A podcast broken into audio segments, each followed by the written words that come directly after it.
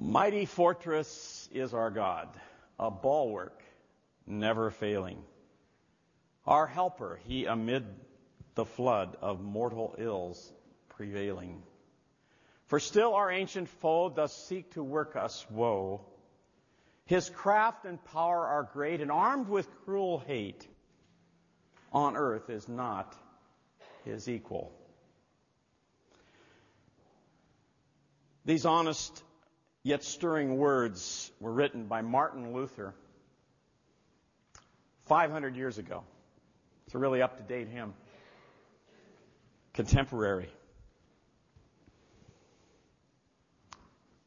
But Martin Luther also wrote some other very stirring words during his life and ministry on this earth. Words that foretell a chilling prediction of what I believe might be happening right now in this very day in which we live. And yet he spoke these words 500 years ago. He writes, If seduction and darkness were again to begin through the wrath and decree of God, as will happen after our days, it is to be feared, and the devil were to begin to perform signs through some false prophet and perhaps cure a sick person, you would no doubt see the mob press to espouse the cause in such a way that no preaching or warning would be of any avail. For in those who have no love for the truth, the devil will be powerful and strong. And if then these teachings contradict the chief doctrine and an article of Christ, we should accord them neither attention nor acceptance, though it were to snow miracles.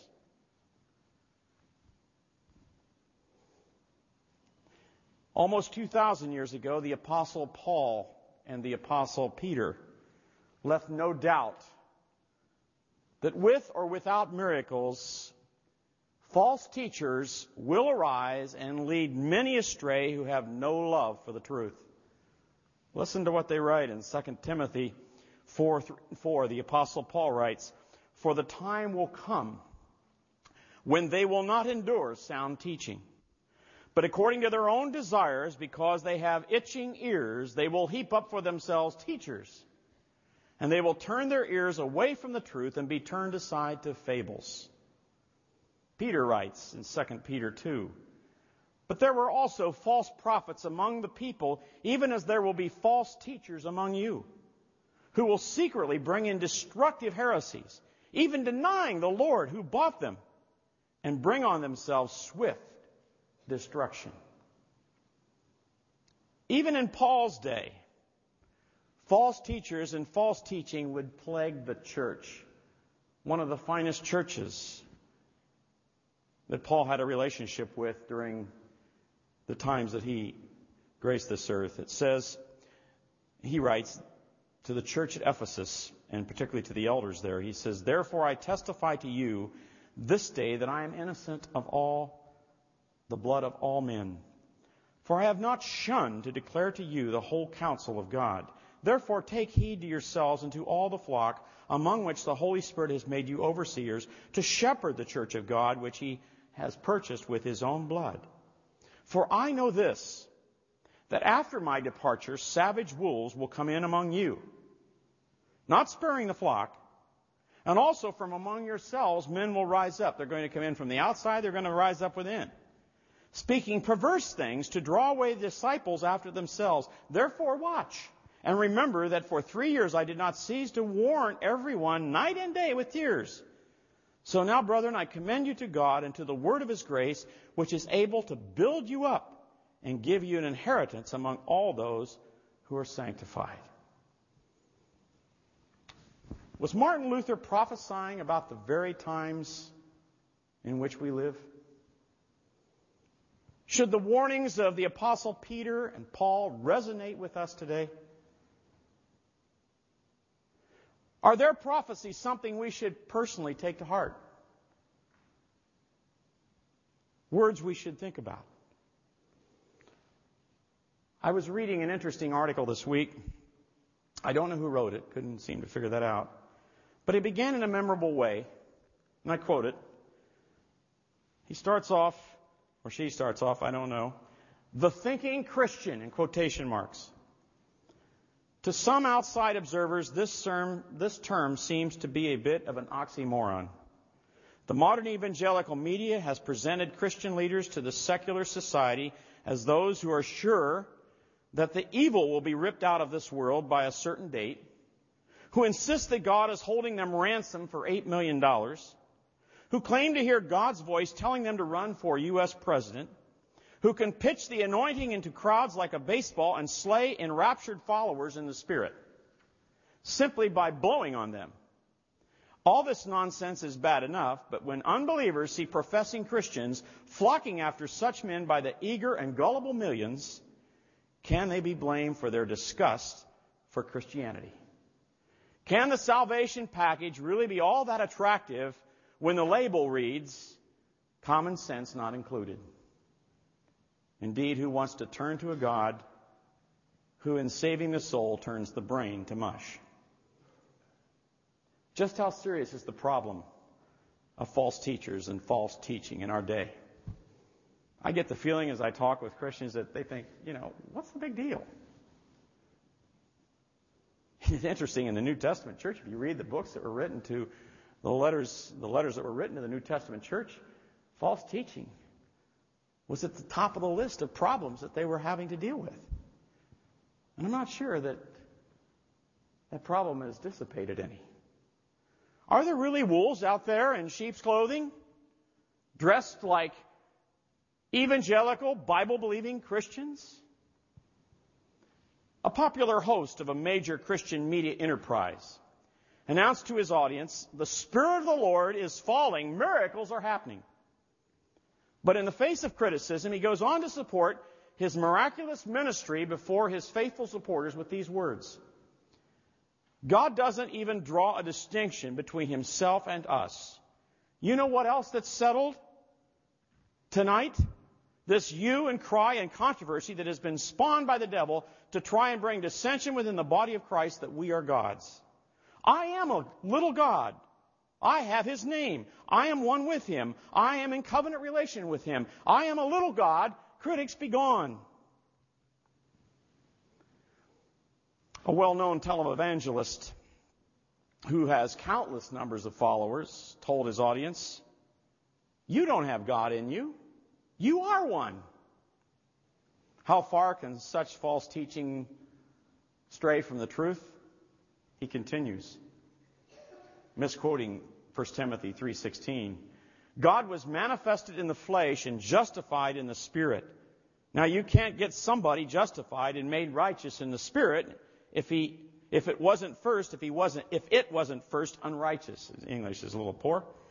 Jesus accepted the sin nature of Satan in his own spirit. Why do you think Moses, obeying the instruction of God, hung the serpent upon the pole instead of the lamb? That used to bug me. I said, why in the world would you put want to put a snake up there, the sign of Satan. Why didn't you put a lamb on that pole? And the Lord said, because it was the sign of Satan that was hanging on the cross. He said, I accepted in my own spirit spiritual death and the light was turned off. Jesus made himself obedient to the lordship of Satan at the cross. God said, You are the very image and the very copy of the one Christ. I said, Goodness gracious sakes alive. I began to see what had gone on in there. And I said, You don't mean you, you couldn't dare mean that I have done the same thing? He said, Oh, yeah. If you'd had the knowledge of the Word of God that He did, you could have done the same thing because you're a reborn man too. Another televangelist who also craves the political spotlight states to his listeners, most people of God ask God for a miracle, but many omit a requirement the spoken word. God has given us authority over disease, over demons, over sickness, over storms, over finances. We are to declare that authority in Jesus' name. We are to command the money to come into us. How could this supposedly intelligent man, a former lawyer, end up so totally off base? Perhaps another quote is more telling. He says, I can hardly think that the Bible, which was transmitted through human beings, is totally perfect. I believe it to be the Word of God and fully inspired book, but not perfection.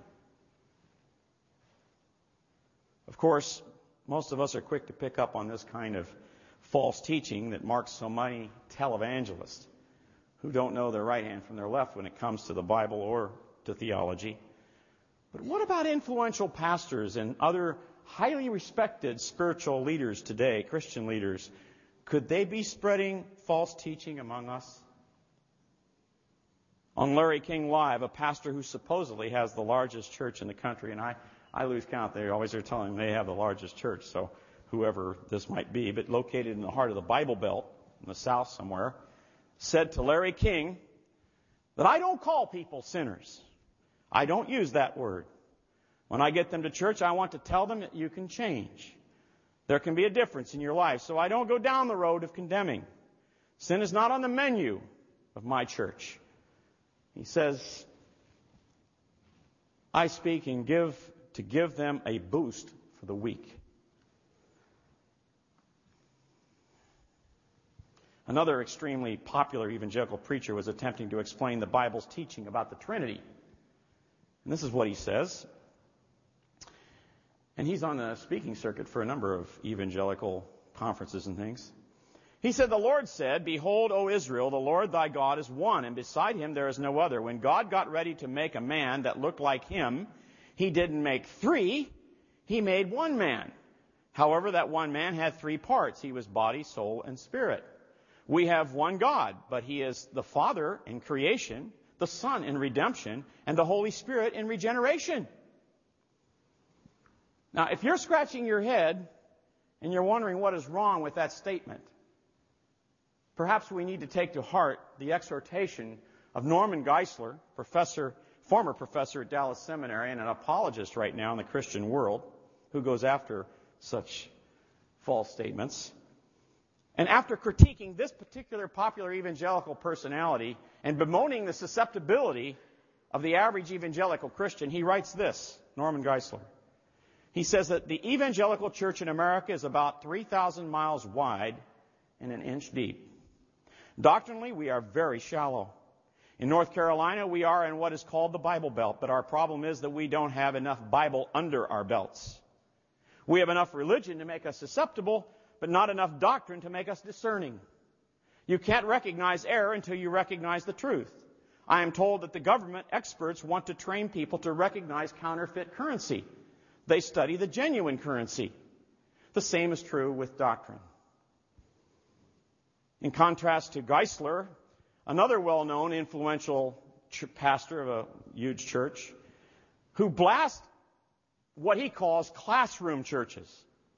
He describes them in very unflattering terms. And then he says this They stress the teaching of the Bible content and doctrine, but give little, if any, emphasis to believers' emotional, experiential, or relational development. Then he goes on to say, Jesus did not say, I have come that you might study.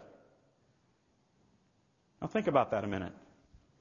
The Bible says that all scripture is given by inspiration of God and is profitable for reproof, for correction, for instruction in righteousness, that the man of God may be perfect, thoroughly equipped, furnished unto all good works.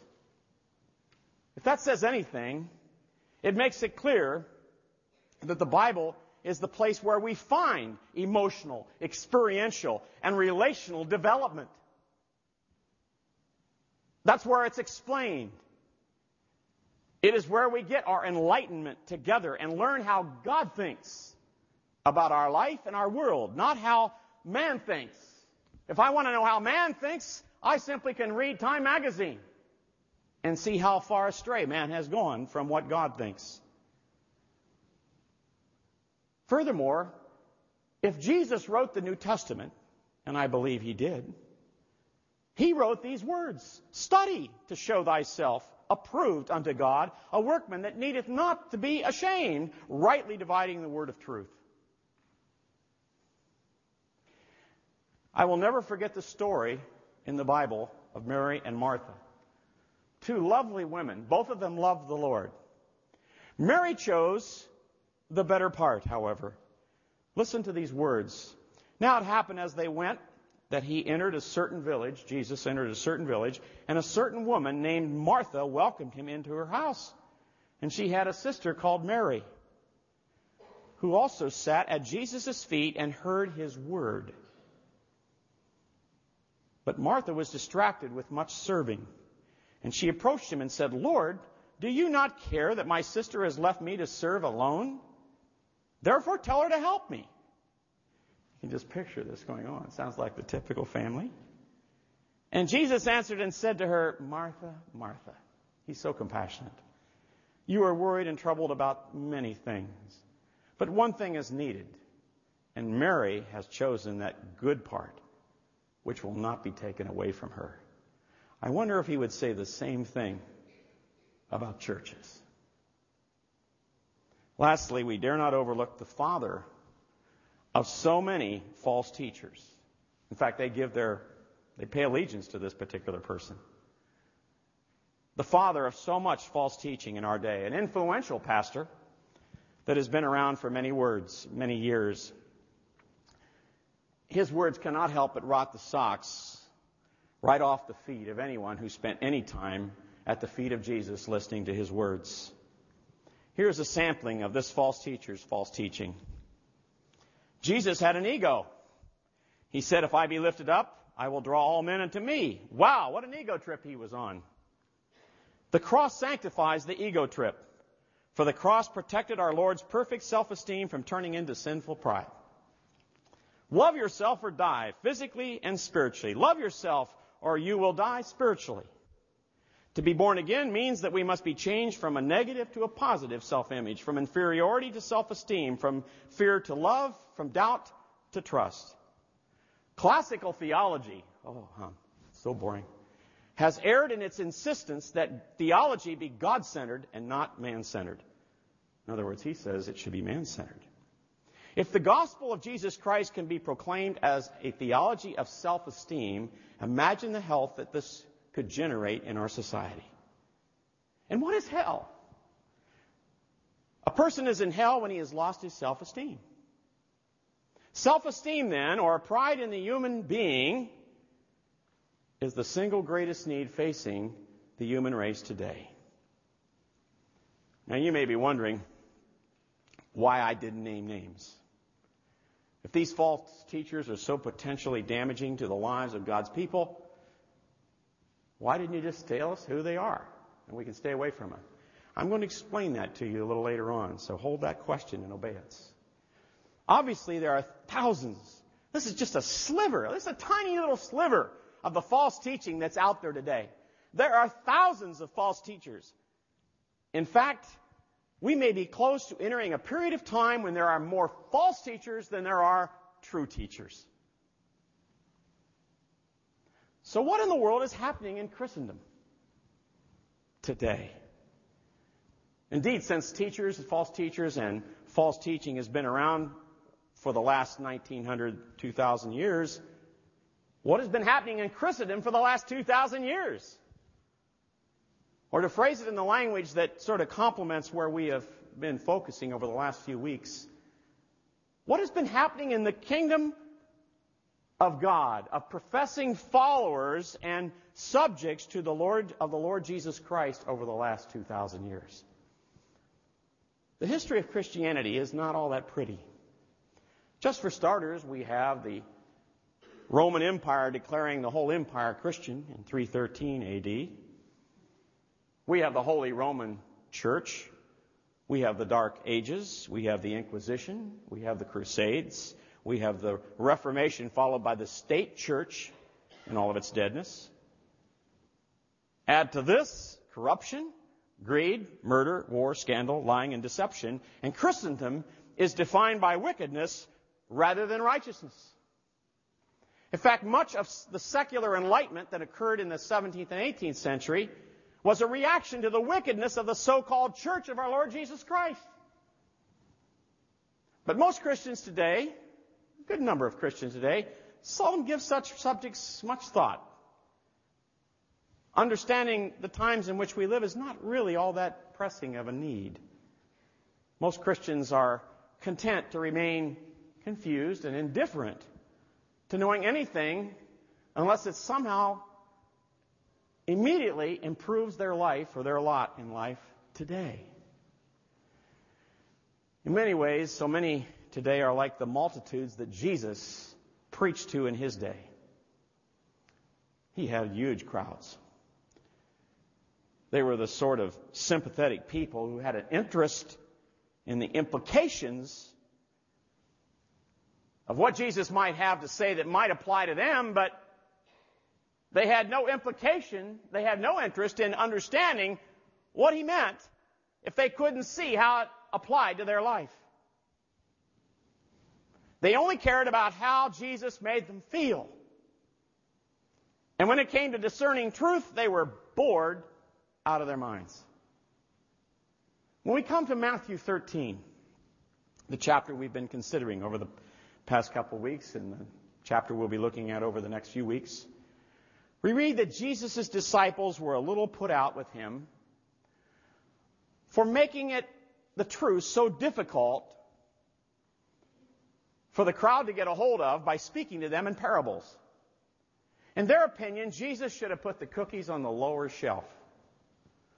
But Jesus says, no, I'm putting the cookies on the upper shelf, making it difficult to understand, to provoke a few of them out there in that crowd who might care enough to ask and seek to understand what I'm saying. Because this truth was spatial, and it was profound, and it was deep.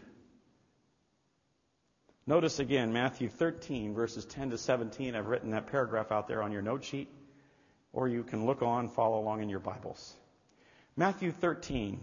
This is just by way of review to sort of get us into the flow of things. And the disciples came and said to him, Why do you speak to them in parables? And he answered and said to them, Because it has been given to you to know the mysteries of the kingdom of heaven, but to them it has not been given. For whoever has, to him more will be given, he will have abundance, but whoever does not have, even what he has will be taken away from him. Therefore I speak to them in parables, because seeing they do not see, and hearing they do not hear, nor do they understand. Jumping down to verse 15. For the hearts of this people have grown dull. Their ears are hard of hearing, and their eyes they have closed. Jumping down to verse 16. But blessed are your eyes, for they see, and your ears, for they hear. For surely I say to you that many prophets and righteous men desired to see what you see and did not see, and to hear what you hear and did not hear. You are very privileged to hear this truth. That's what he's telling them. I trust that those of us that are here this morning are blessed with eyes that see and ears that hear God's truth as it relates to the times in which we live. Assuming that, I invite you to continue with me as we look at the parables of Matthew 13, and especially the parable of the wheat and the tares. I've called it the secret of the bad seed. The parable of the wheat and the tares, the secret of the bad seed. Matthew 13 consists of seven parables, followed by an eighth with which provides a basic key to understanding the first seven. The first four parables were spoken in the presence of the multitudes, most of whom could care less about the point Jesus was trying to make. The last three parables were spoken in the presence of his disciples, who couldn't have cared more about finding out what Jesus meant by all these parabolic stories. The two different audiences make a natural division in the overall emphasis. In fact, the first four parables, as Jesus looks out over the multitudes, he shares four truths which present an increasingly pessimistic picture of the future. You can see, I mean, he's looking out and he's seeing the people. He knows they're really disinterested. If he gets somebody up there and heals them or you know, does something that, you know, maybe goes after the uh, Pharisees and calls them whitewashed sepulchres, he can get them right on track with him. But he knows they're really not interested in anything beyond that. And because as he looks out there, it's bringing into his heart and mind, obviously, the thought that this is the future is going down. It's pessimistic. Jesus was not into possibility thinking nor the power of positive thinking. In the last three parables, he shares with his disciples alone. And he shares truth that would provide a basis for hope in the midst of an increasingly troubled future. He wants them to realize that there's a reason to hope, even though the future is going to become increasingly worse. Now, as you recall, we have already looked at the first parable a few weeks ago, the parable of the sower, probably more appropriately called the parable of the soils. The soils being a differentiation in the type of heart that we bring to the Word of God, tying into the very theme of, of this whole chapter. And if we have a good and receptive heart, we will go on to grow and become strong in our faith and productive for the Lord Jesus Christ. Before we go any further, however, we need to review the overall reason for these parables in the first place. In Matthew 12, Jesus experienced a decisive and official rejection by the Jewish aristocracy of Israel. They said, in effect, You are no Messiah at all. You are not the Messiah that's going to bring any kind of kingdom. You are an instrument of the devil. And we're going to oppose you. And that opposition would finally end up by nailing Jesus Christ to the cross. Knowing that, as he knew all things. In Matthew 13, Jesus begins to answer a question that he knew would, in due time, become a driving question in the hearts of his disciples. And that is, what's going to happen to the kingdom program? We, you said you were coming to establish the kingdom. Now the king is going to be crucified. What's going to happen? He, the king is being rejected. What happens to the kingdom? In other words, he, the Messiah King, has been rejected and will be temporarily absent. As we know today, he's seated at the right hand of God the Father. And the question is, what happens to the kingdom until he returns? Is there going to even be a kingdom? This is what the parables of Matthew 13 are all about. Can we have that diagram with the chart with the, you know, there it is. And I want you to notice a couple things that are important here. First of all, he is not talking, when he talks about the kingdom, the mystery form of the kingdom, he calls it a mystery in the beginning of the chapter, and then he uses the term from then on, but we are to understand, based on the context, that he's still talking about the mystery of the kingdom of God or the mystery of the kingdom of heaven. And when he's talking about the mystery form of the kingdom, he's talking about this kingdom that is a special sense of the kingdom that's going to last from the time of his rejection, leading up to the cross, all the way to his second coming, just when he comes to establish his kingdom. The kingdom, the mystery form of the kingdom, does not equal the church.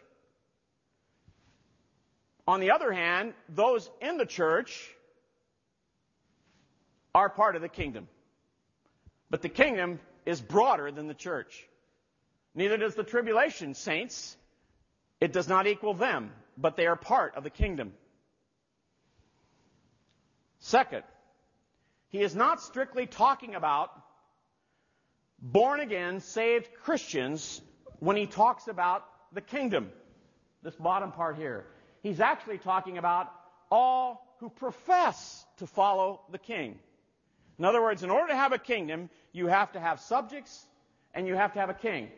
We have a king. He's seated at the right hand of God the Father. He's in absentia. He has not returned to this earth and has not yet assumed the throne of David, his father, which was promised in the Old Testament, and ruling over this earth with a rod of iron. What we have, however, is a kingdom because there are people on this earth that willingly identify him as their king. They profess that he is the one that they are following in their life. That's an important distinction. It doesn't mean they're saved. It simply means that they are professing to follow the king. This kingdom is about those who choose to identify with Jesus as their king and bear his name before the world.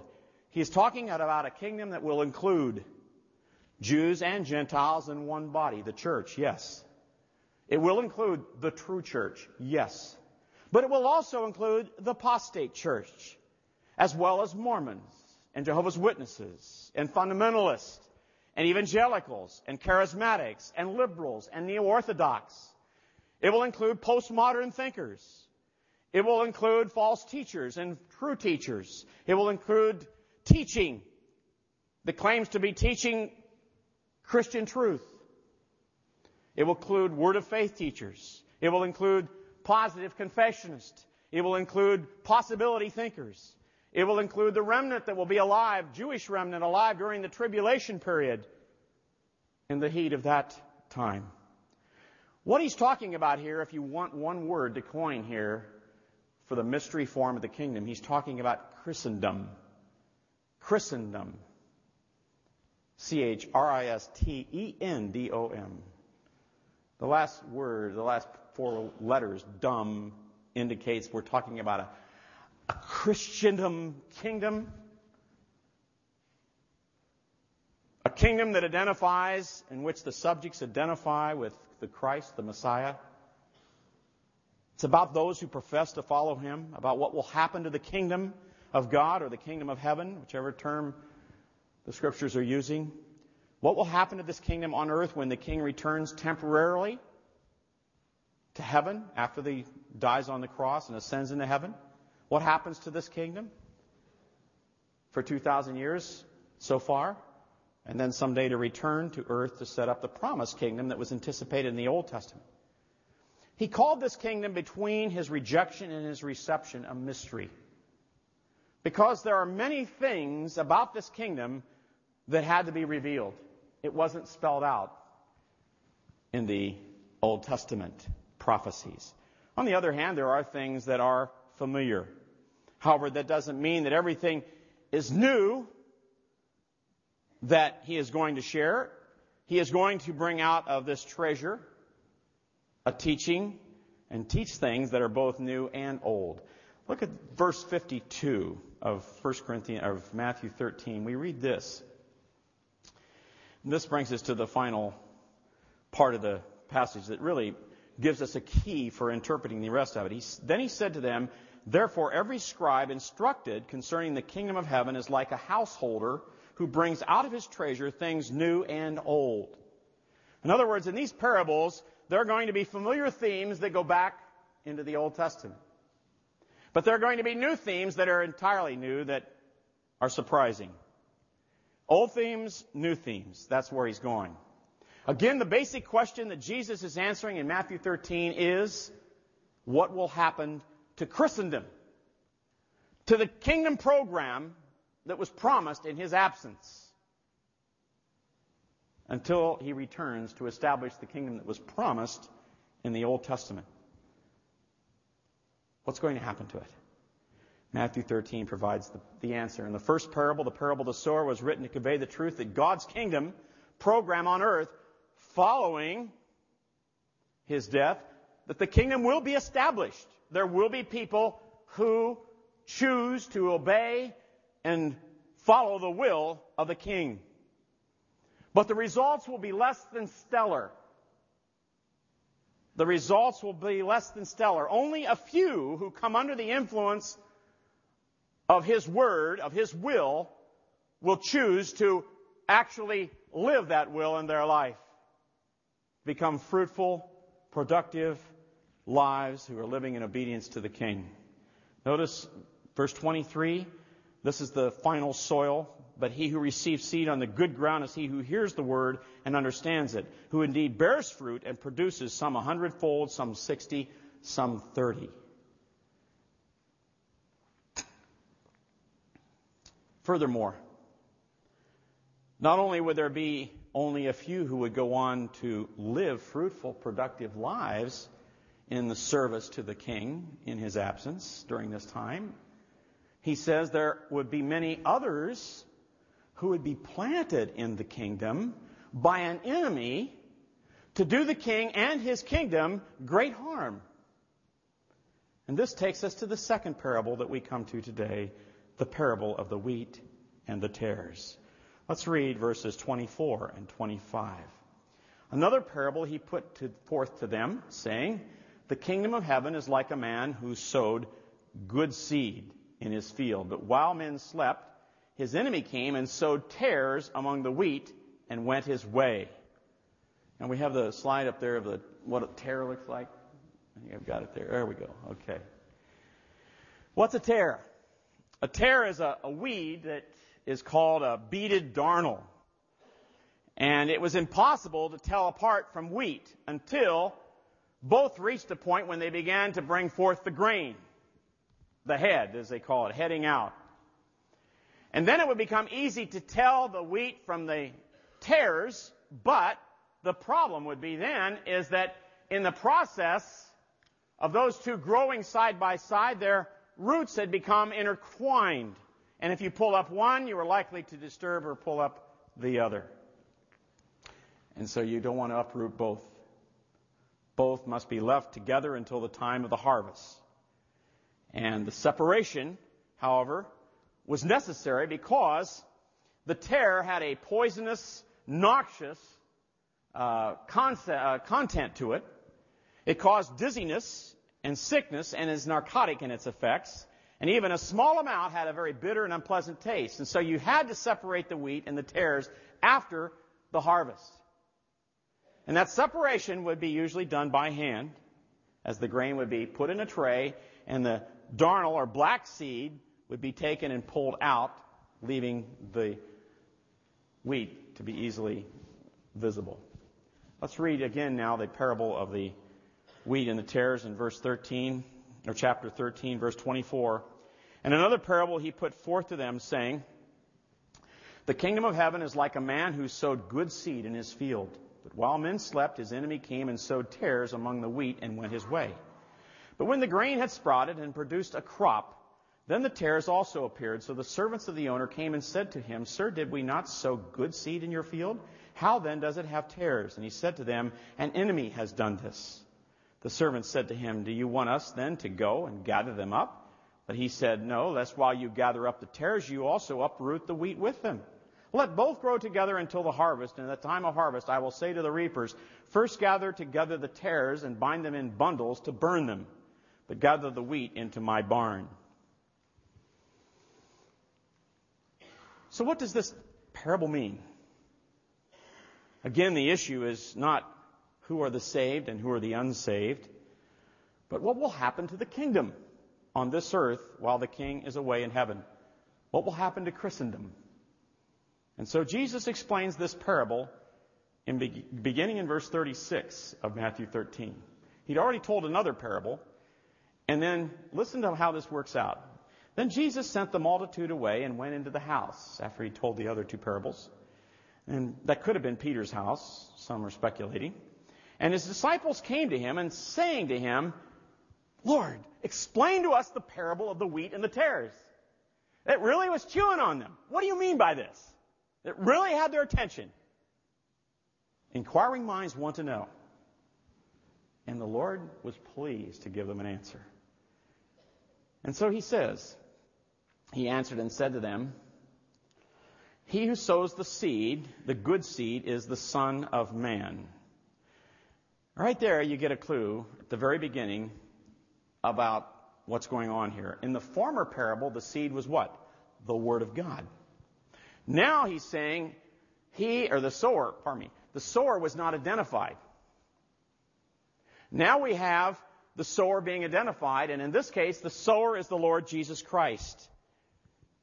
He is referred to as the Son of Man. Now, this is a title that Jesus often used to affirm his kingship and his identity with man, but it also spoke of his legal and natural right to the throne of David, to be the millennial king and to lead the millennial kingdom. It was a term that spoke of him being Messiah King. The point is that even in his absence in heaven, at the right hand of God the Father, still he had not abandoned his kingdom but is busy sowing those who would further his kingdom in this world, and they are called sons of the kingdom. He explained and said to them, He who sows the good seed is the Son of Man. The field is the world, and the good seed that, are, that is sown is the sons of the kingdom. Here, in contrast to the former parable, the, the good seed was the Word of God. Here he's talking about something else. He's going to sow the sons of the kingdom in his kingdom.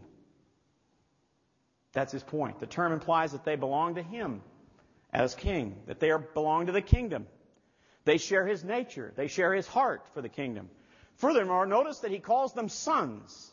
Not people, not children, not subjects of the kingdom. These are sons, and as a result, they are in a position to inherit, possess, run this kingdom one day that they now work in to further. Notice something else. Notice where the Son of Man, the Messiah King, sows the sons of the kingdom. It says, in the field of this world. Not the church, not the nation of Israel, but the whole world. The sons of the kingdom have, may be a part of the church, or they may be tribulation saints. But the point that is being made here is that Jesus is sowing them strategically in the field of this world. They are people who are born again. They have did the first thing that he has asked them to do, and that is to believe that he is the Messiah who gives eternal life to all who believe in him. But then they have gone on and they are bringing forth the fruit of obedience, and he is sowing them that they might in turn sow the word of God, going back to the parable of the sower. That the field is the word of God. I mean, pardon me, the wheel, the world. John 3:16 for God so loved the world that he gave his only begotten son. It's, it's interesting as you study the book of Acts. You get up to chapter 8 in Acts. And you have the Jerusalem church. And in chapter 8 there's this enormous persecution. And we read that the disciples stay in the church, but the people flee for their lives and God has brought this persecution or allowed this persecution to happen because they go forth into other parts of Judea and Samaria preaching the Word of God. He was strategically sowing them, if you will, in Samaria and Judea so that they could be spreading the Word of God. They were sons of the kingdom. But what about the tares? What about the tares, Arch? What happens to them? The field is the world, the good seeds are the sons of the kingdom, but the tares are the sons of the wicked one. Remember the basic quality of the tares is that they're indistinguishable from the wheat.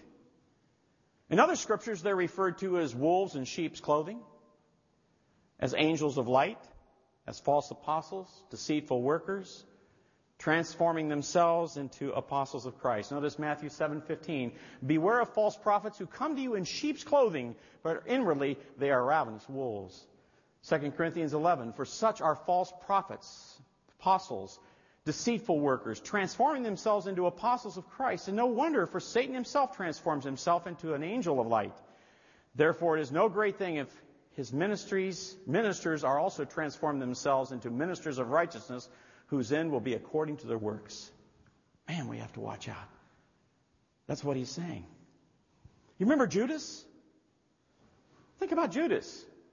Interesting. Jesus says, Have I not chosen, chosen you, the twelve? And one of you is a devil? And they didn't know who in the world he was talking about. Judas looked so much like the rest of them.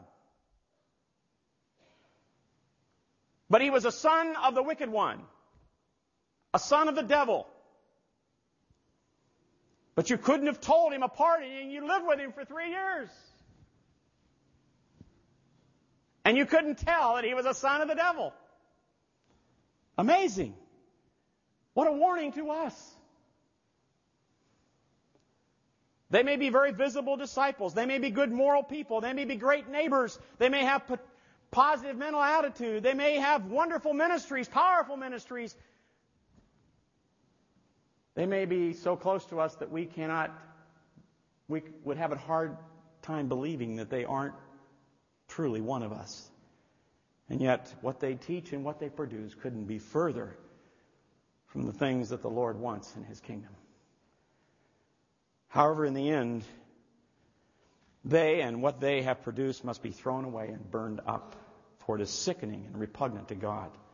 The effect they have on the world, the so called followers they produce are so foreign to what the Lord is looking for in his servants in the harvest. He is looking not for dis- visible disciples, but he wants to know that a disciple is first a believer. He's not looking for those whose lives are revolving around health and prosperity. He's not looking for those that are impressed with man and man's grasp of truth.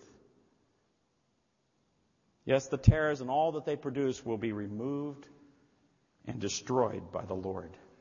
That we can be sure of. But not until the harvest, because the tares and the wheat are so intertwined that if you uproot one, you may uproot the other. And this is why I did not tell you the names of who it is that made those statements that I recorded earlier. Because I found something out. And I've learned this sort of the hard way, but it is part of what happens. That when you mention a name, two people become either agreeing or polarized around the name of the person. We had this happen a few years ago. We had a speaker who came to church, and he dropped a name, had a great message. But he dropped that one name and lost a lot of people.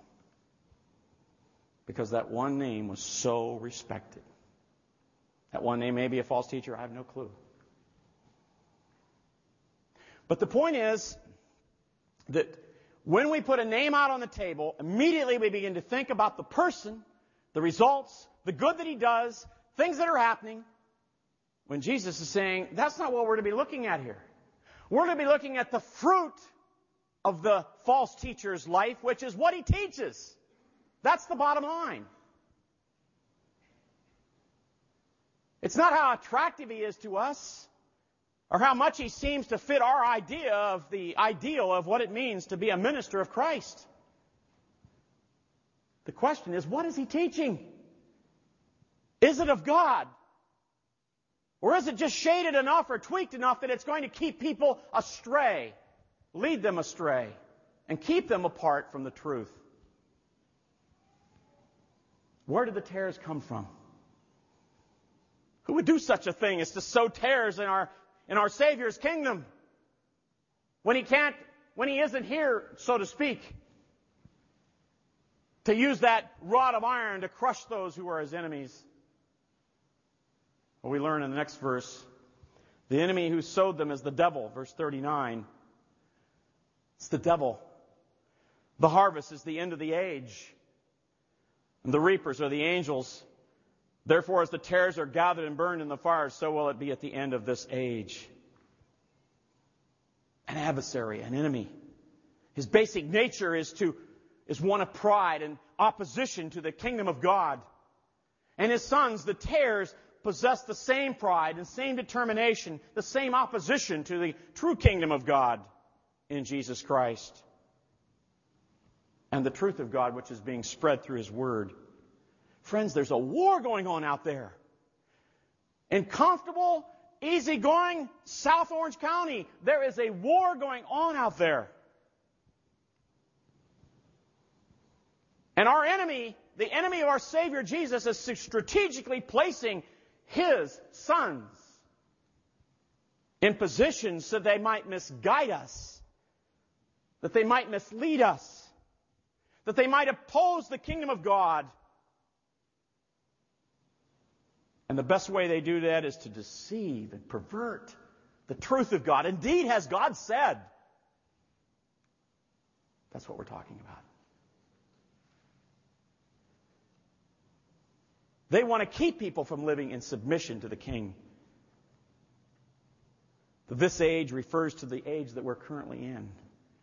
And at the end of this age, there's going to be a gathering together of the tares, and they will be judged.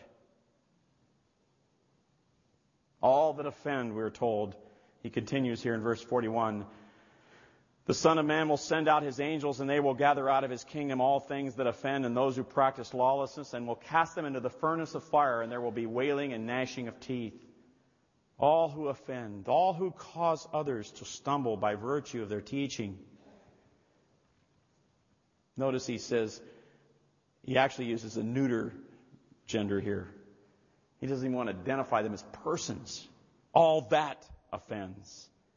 And then all doing lawlessness, whose whole spirit is to rebel against the king. against the, the Lord Jesus Christ and his laws and his character and to shake their fist in his face. And the Lord says, enough of this.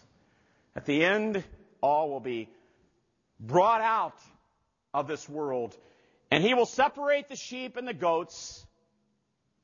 He will separate the wheat from the chaff, or the wheat from the tares. And the tares will be destroyed. Completely, clearly destroyed.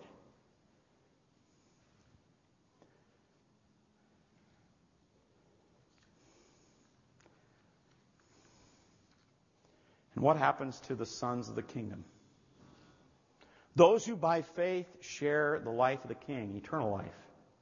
What happens to those who belong to the king and to his kingdom? Those who possess, as the Bible says, a glorious inheritance in the son's kingdom to come. We're in a kingdom today, but we're looking forward to a kingdom to come in which the son will leave his throne in heaven and assume the throne of David on this earth and reign forever and ever. What happens to the sons? of the kingdom. Verse 43 Then the righteous, the sons of the kingdom, will shine forth as the sun in the kingdom of their Father. He's talking clearly about the sons of the kingdom. He who has an ear to hear, let him hear. The righteous, those declared just and right with God through faith in Jesus Christ, shine forth lights. They will be the stars in those days. We go up there to the Hollywood Walk of Fame and we look at all these stars buried under our feet. These will be living stars casting off the glow of the character and the will and the word of God in their lives for all eternity.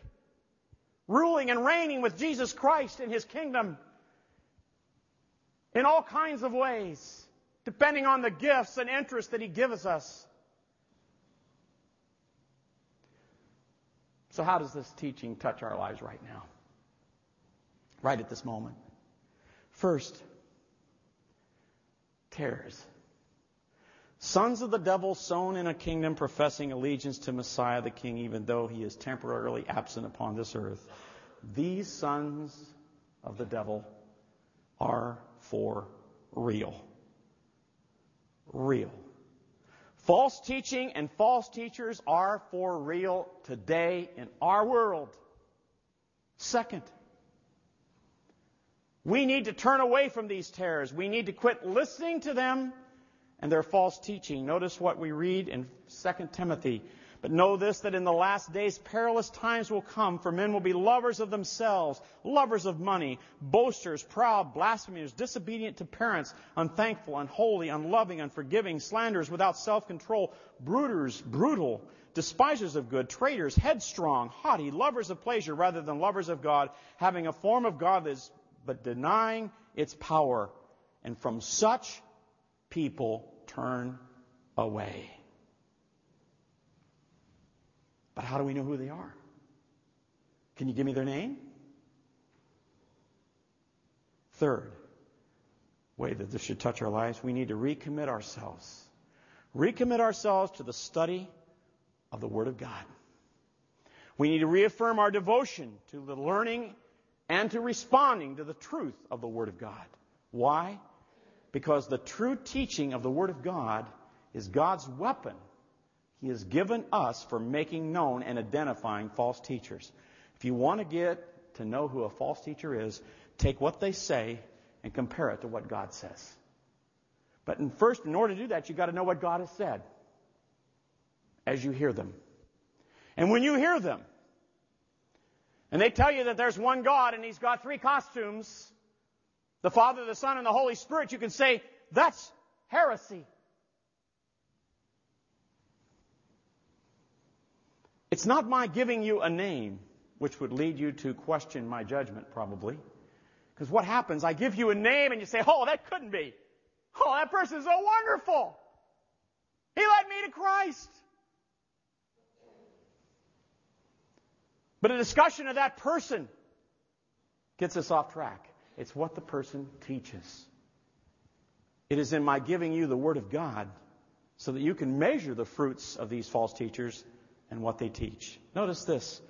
In the same passage we just read in 2 Timothy, Paul concludes and he tells Timothy, preach the word. That's what they need. Preach the word. Be ready in season and out of season. Convince them, rebuke them, exhort them with all long suffering and teaching. In Acts 20, they're telling the elders of that church that there were going to be savage wolves that would come in among them, and some even from their own body that would come up and rise up against them.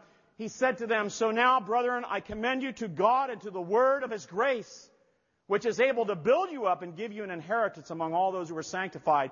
You need the word if you're going to lead the church. And then you can make a decision. We need the Word of God to tell who the tares are. I know that most of us have had problems with rats in our home. Every so often I'll get up into the attic and I can smell the rat. It's died. But you know, I learned when I was in Montana, because we had a lot of them, we lived out in the country, I learned to hear them. It's not just enough to smell them after they died. You begin to listen. And when you know they're up there and you can hear them walking across the rafters and crawling all around. In fact, one night I saw one walk right in front of my fireplace. It's one thing to smell a rat, it's another thing to hear and see the rat.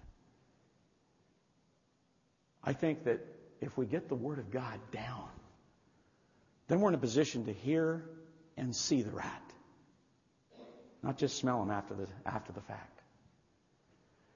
I'd like to conclude with a great hymn Martin Luther wrote and sing, and ask you to sing together the third and the fourth stanza with me as we close our service this morning. But I want you to listen to the words. And though this world with devils filled should threaten to undo us, we will not fear, for God hath willed his truth to triumph through us. The prince of darkness grim, we tremble not for him. His rage we can endure, for lo, his doom is sure. One little word shall fell him. That word above all earthly powers, this fourth stanza. No thanks to them abideth. The Spirit and the gifts are ours through him who with us sideth. Let goods and kindred go, this mortal life also. The body they may kill, God's truth abideth still. God's truth abideth still. And because it abides still, his kingdom is forever. Father, take to our heart, press it in upon our heart, the truth of your word and what it teaches us here in this powerful parable of the wheat and the tares. In Jesus' name, amen.